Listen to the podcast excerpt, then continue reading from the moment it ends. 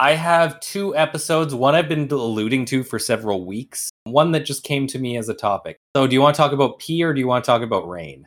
Well, now I kind of want to just skip the one you've been alluding to for several weeks. But I don't know if you know which one.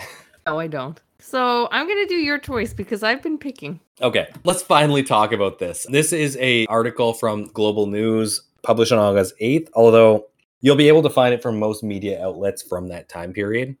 This particular article is written by uh, Susan DeQuoto, and it is called Forever Chemicals Have Made Rainwater Unsafe to Drink Globally, study says. The forever chemicals again. Yeah. A team of European researchers released a study last week claiming rainwater in every area of the world is unsafe to drink due to the presence of PFAS, commonly known as forever chemical. The study, completed by a team of researchers at Stockholm University and ETH Zurich, have published in the peer reviewed journal Environmental Science and Technology on Tuesday. The study claims that the level of per and per polyfluoroalkyls substances, PFAS, in rainwater exceed established US guidelines value for what is deemed safe. In a press release, the researchers of the study also note that guidelines values for PFAS in drinking water, surface water, and soils have decreased dramatically over the last 20 years as scientists learn more about their toxicity to humans and wildlife. The lead author of the study, Ian Cousins, said the acceptability of the cancer causing chemical PFOA is a prime example as its guideline value has declined by 37.5 million times in the US over the last two decades. Researchers reported the level of PFAS in the environment is now ubiquitously above guideline levels. There are thousands of man made substances that qualify as PFAS, many commonly known as surfactants, lubricants, and repellents. According to the Canadian government, PFAS can be found in firefighting foam, textiles, cosmetics, and food packaging materials. Hmm. It is dangerous to come into contact with PFAS through drinking water, food, or any other way. PFAS has been associated with a wide range of serious health harms, including cancer, learning and behavioral problems in children, infertility and pregnancy complications, and increased cholesterol and immune system problems. But it's in all our stuff. Yep, it's everywhere. It's literally in all water everywhere now. Damn Like, PFAS. yeah. And just to finish it off, there's more to this article. If you want to read it, we'll link it at some point. The study found that even the most remote areas of the world, such as the Antarctic and the Tibetan plateaus, rainwater still had contamination from PFAS that were above unsafe levels. Like the most remote places you can find on the world, they tested that rain and it's got PFAS in it above. Oh yeah, we fucked everything. So everything's fucked. Oh yeah, Isn't that fun? Stay tuned while we talk about other things that are more fun. we'll try. Cue music. From the unexplained to the mundane, come join us on a journey to the fringe.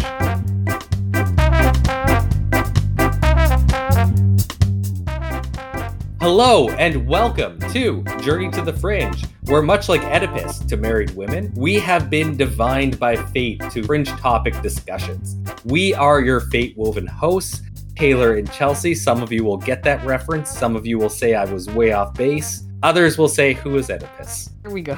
That's me. Today, we will be doing a Chelsea episode where I get to say, I don't know because she hasn't told me anything about it. So I will sit quietly here and maybe speak up in a bit. It's very secretive. So to start this one off, shall we time travel or remote view? Can't we do both? We cannot. And I've been too bossy on the last episodes and telling you to remote view or time travel or psychically view something. So you know what? Instead, I'm gonna give you guys a break on this episode, and I'm just gonna tell you a story. Year 1954. Location Haneda Airport in Tokyo, Japan. A well dressed man who goes by the name John Allen Kuchar Zegrus makes his way through customs and presents his passport. However, upon inspection of the passport, the man throws up some serious red flags for the custom officer. Passport is not from a country he recognizes. It's not just because he's bad at geography. It's because the country it's not like he was put to a test like Chelsea. It fell apart. That's not- Canada. Uh, some people I don't think be it put onto the exists. spot. country, Canada. if you just present your passport and you're like, well, does it exist? Does it not exist? Does it? Does it? Some people might not know. Also, just so everybody's aware, it is our personal opinion that you should never approach customs with the statement, does this country exist or not, while throwing your passport out there. Just j- good common sense from Journey to the Fringe. Yeah, exactly. Don't do that. Do and don't tell him it was us that gave you the idea. Okay, okay. So, customs officer is confused. That's where we're at at the story. And until now, we're not sure why. Until I tell you, because I'm going to tell you right now. It's because the country Taured doesn't exist. It's true. It's true. Customs officer even checks with his supervisor to confirm. Yes, I was right. Taured didn't exist. It's because the supervisor said so. Passport issued at Timanarisset, the capital of Taured, and the passport did look authentic. Obviously, he's detained for more questioning about what the fuck's going on. Like, what's his passport? Where the hell's Taured? Who are you? Man, John, was described as looking Caucasian with a beard, and his primary language was French. He was also speaking fluent Japanese. John proclaimed to the customs officer that he had previously visited Japan three times from his country. Loves it there. I've heard great things too. Just kidding. This was for business. And there were even stamps in his passport to prove it. Sure enough, they were in his passport. They looked. The man was giving a map and asked to point out where the fuck Taured was. I mean, who wouldn't in this situation? And he points to Andorra, which is at the border of France and Spain which led to John joining in on the confusion because the map said Andorra, not Taured. Also, Andorra is a real place. But just as an aside here, doesn't it seem so random for Andorra to be the exact spot where Taured is? Do you know where Andorra is? I couldn't tell you at the top of my head. So it's between France and Spain, like I already Yeah, you said. said that. But it's not like by the ocean or anything. It's like inland and in like a very random spot. So like for someone to just like pick out that random little location of Andorra. And Andorra is one of the world's smallest countries between France and Spain. And it's not even like it's I don't know, it just seems like a really weird location. did he say it was to. exactly there, or did he say Well, like, it would have to be area? exactly. Andorra is so small, it would have to be exact. No, but just because he's describing a country that clearly doesn't exist, it doesn't Yeah. necessarily have to have the same. Well, sorry, I'm not. I might be getting ahead of the story. You're but, not. No. Okay. I'm I'm gonna go with Could it exact. not? Could okay. Okay.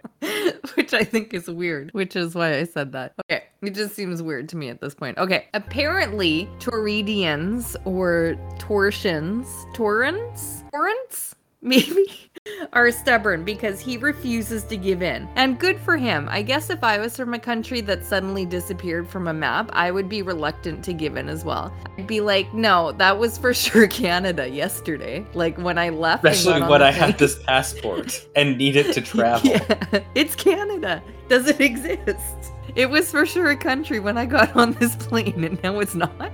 So, John, he was also carrying multiple currencies, a man of the world, and was carrying a checkbook for no known bank in Japan or in the world. I'm not sure if Japan keeps track of all the banks. John gave the name of the company for which he had a meeting with. He was there for business and the hotel where he was to stay. Company did exist in Tokyo. However, the people there at the company, when they were questioned, had never heard of him. And the hotel also existed, but had no record of his reservation. And who hasn't been there where like the hotel fucks up and they don't have your reservation? Like that would suck if he didn't get detained and he just showed up and they didn't. They're like, no, no record. Hotel's full. Get out of here, motherfucker. Yeah, it's actually better he got stopped at customs. Yeah, exactly. So, given all these crazy revelations, they detain the man until they can figure this out and they put him up in a hotel, which I find to be an odd choice, but here I am regaling you with this historical tale and it doesn't end here. Two guards are placed at his door to ensure the mystery man John doesn't escape. Weird that there is no other way to secure a person that was detained that didn't exist back in 1954 Japan, but again,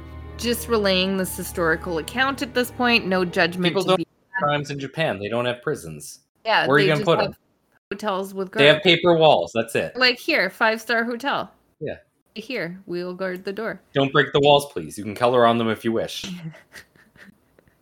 Hiya! Just like karate chop the door, the freaking wall down. Okay.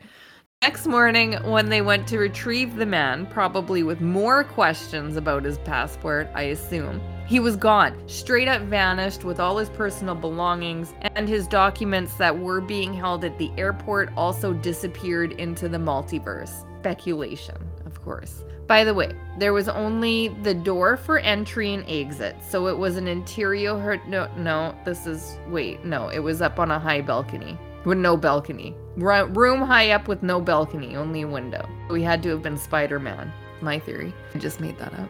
Just came up with it right on the spot. What's the deal with this dude, John? So, well, he could very obviously be a man telling the truth who's from Taured and is like just jump timelines. He's from a different dimension. Next thing he could be is a man who's lying and is from Taured. And, you know, just like some other made up country, just pretended he was from Taured. If he is from Taured, this would be a complexing situation for him being in the world where Taured does not exist, so he may be in an alternate timeline somehow. It happens, I mean, we do live in a world where Shazam wasn't a movie, so anything is possible at this point. Maybe a time traveler, that's the next point. Has nothing to do with Shazam. This could also be an internet hoax but I have my doubts on that one because of what I'm going to say next. Now, I could continue to give you other reasons that this dude John could be, but I think I might as well just give you the download because I like you.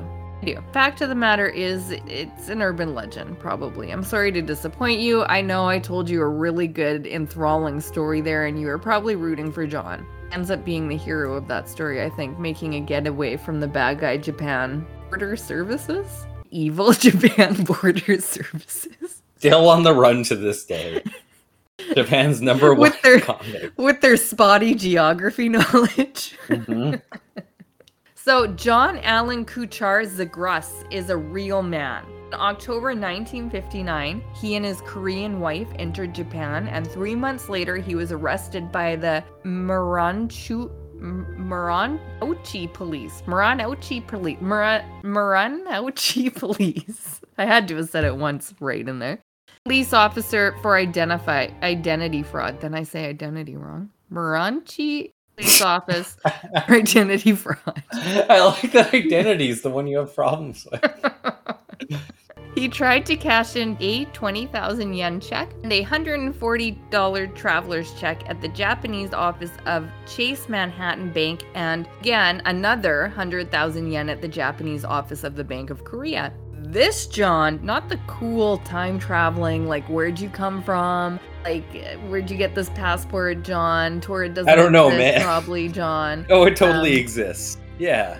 Taured? Yeah. Yeah. So this John claimed to be an ambassador of Negus Habis, which, which is Ethiopia, with diplomatic immunity. So that means he can freely commit fraud. Oh, right, he was also an American spy. So, okay, twist my arm. Here's the whole story. He claimed to be born in the US, moved to the UK through Czechoslovakia and Germany, attended high school there. During World War II, he was a pilot in the Royal Air Force and was captured by the Germans. After the war, he lived in Latin America and later became a spy for the Americans in South Korea. Served as a pilot in oh, Thailand and Vietnam. Was it against the Moonies? Was it against the Moonies? I don't know what that means. Oh, okay. We might do a Moonies episode in the future. If not, just go listen to Behind the Bastards. They have a good Moonies episode. oh, I gotta listen to that. Okay. I'll find out about it. Pilot in Thailand and Vietnam, and after that, he was assigned by the United Arab Republic with a mission and became a diplomat of Negus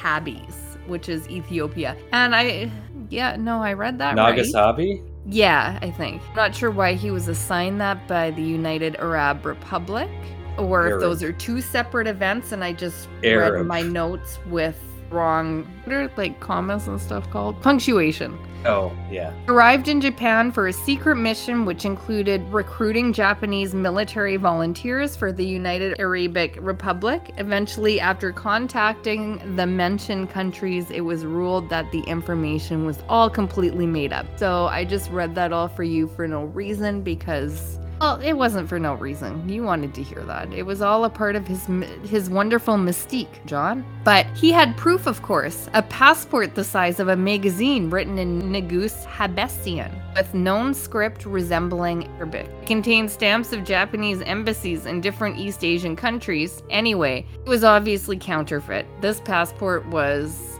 magazine sized. Could you imagine trying to get away with that? it didn't check out. It'd be harder to misplace. Definitely would. I mean, maybe he's onto something here, but uh, when everyone's showing up with tinier passports, it just didn't check out. It didn't. Oh fuck the size. I should have thought of that. Oh yes, You know, he's in line and just sweating bullets. Fuck the size. I just went to the publisher and that's the size they did, and they asked if that's what I wanted, and I just did. I didn't double check it against an actual passport. I've never seen one in Yeah. my life. August 10th, 1960, Tokyo District Court reviews the case and sentenced the real Zegrus one year in prison after the announcement he tried to commit suicide. And he was pushed, sent to a hotel, right? Of course. No, that's That's- silly. That We're out of amazing. prison. We have no prison. Go to the hotel room. That was in the whimsical urban legend. Oh, man. the story. After his release, he was deported from Japan to Hong Kong, where it seems he, as if he originated, and his wife deported to South Korea. They're like, take this Hong Kong. So I'm sorry to burst your bubble of the mystery man of Taured. I do appreciate what the story morphed into. I would have loved if we just left it with that. However, I must give you the truth, and the truth is not as good in this case, unfortunately. And I think I have a mini episode here because that is all I have. What's he up to these days? I don't know. He went he was deported to Hong Kong and nobody ever heard from him again. Nobody bothered to follow up. And the reason that we know all of this about Zegrus is because there is a police officer in Japan that wrote a book about him. Oh, Worked on the case to Interesting. to take him down. Yeah. well, I like that. That, that is a good short episode. It actually Yeah. reminds me, which means that we'll have to put this on the list of episodes. I don't know if it's on there or not. Of the John Titor story. Although the John Titor story is a little different. I believe he is on our episodes and he could be under an asshole of the UFO community or just a general asshole of the Yeah, just a general asshole. It has nothing to do with UFOs, just coast to coast. general asshole. Yeah. We do do them too, not just the UFO community. Someday. Well, that Great. Thank you for that, Chelsea. And that was a good mini episode. Stay tuned next week where we get into the heebie jeebies and the creepy stuffs. Thank you all for listening, and we'll see you next week. Bye.